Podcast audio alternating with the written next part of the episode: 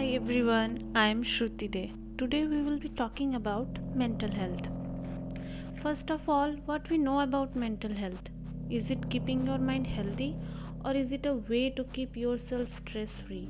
Yes, you can say that these things also fall in mental health, but in reality, the basic and raw meaning of mental health is how you can lead a life or lead a day to day life without having much stress or confusions in your mind.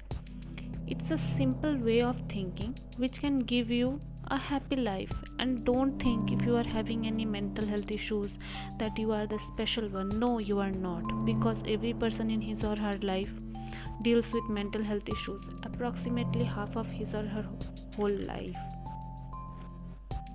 Mental health makes a person aware of their abilities gives them confidence that they can cope with stress life and can contribute to the development of their community through their work or actions. Mental disorder affects a person's health related behavior, judgment, regular exercise, adequate sleep, safe sexual behavior, etc., and increases the risk of physical diseases.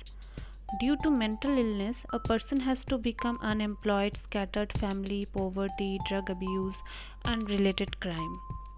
If a person's mental health is right, then his life will also be right.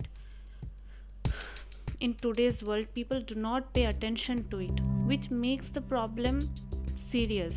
When mental illness is on extreme level, suicidal thoughts also come. Due to suicidal thoughts, many persons commit suicide, but this is not the way to deal with your problem. If suicidal thoughts coming in your mind, face it and think about it why I have to kill myself and what will be its after effects.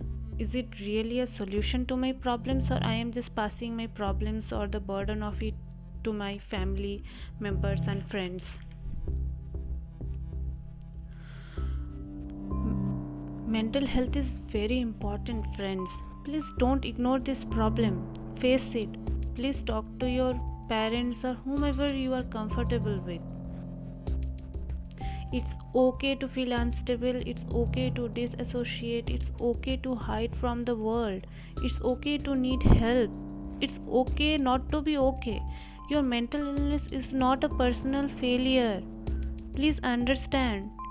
Every person's life both physical and mental health are very important if a person is physically healthy but his mental health is poor then he or she will have to face many kinds of problem in his or her life. So think about it. And thank you everyone for listening to me. Take care and bye bye